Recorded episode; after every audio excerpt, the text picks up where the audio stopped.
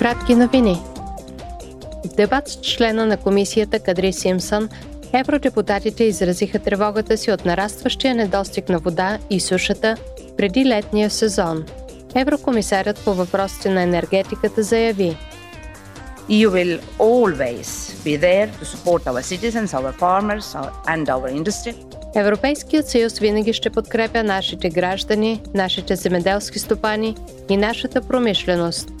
За тази цел разполагаме с инструменти, като резерва по общата селскостопанска политика, механизма на Съюза за гражданска защита и Европейския фонд за солидарност. Ето защо наскоро приехме целите на Съюза за устойчивост при бедствия които водят към по-добра готовност и реакция при бедствия. Трябва обаче да работим, за да гарантираме защитата на това, което подхранва нашата почва. А това означава да имаме гори в добро състояние, защитени речни басейни, здрави почви, устойчиво използване на водните ресурси и ефективно пречистване на водите.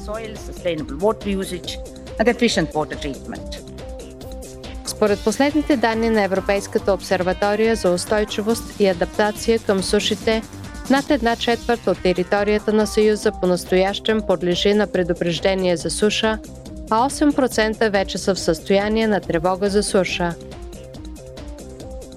На пленарното заседание парламентът очерта идеите си за бъдещето на Украина в НАТО. Приоритетът е да се интегрира Украина в евроатлантическата общност. Евродепутатите обсъдиха и начините за подпомагане на възстановяването на страната след руската агресия. Република Косово и нейният народ продължават да гледат към бъдещето – едно европейско бъдеще. Това заяви президентът на Република Косово Вьоса Османи тази седмица на пленарното заседание на Европейския парламент. Тя подчерта, че страната й иска устойчив, справедлив мир – и стабилност с зачитане на суверенитета, териториалната цялост и добросъседските отношения.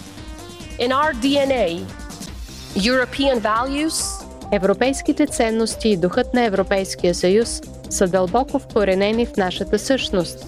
Именно тези ценности оформят миналото ни, вдъхновяват ни в настоящето и ни насочват към бъдеще, което Косово ще бъде център на европейските идеи.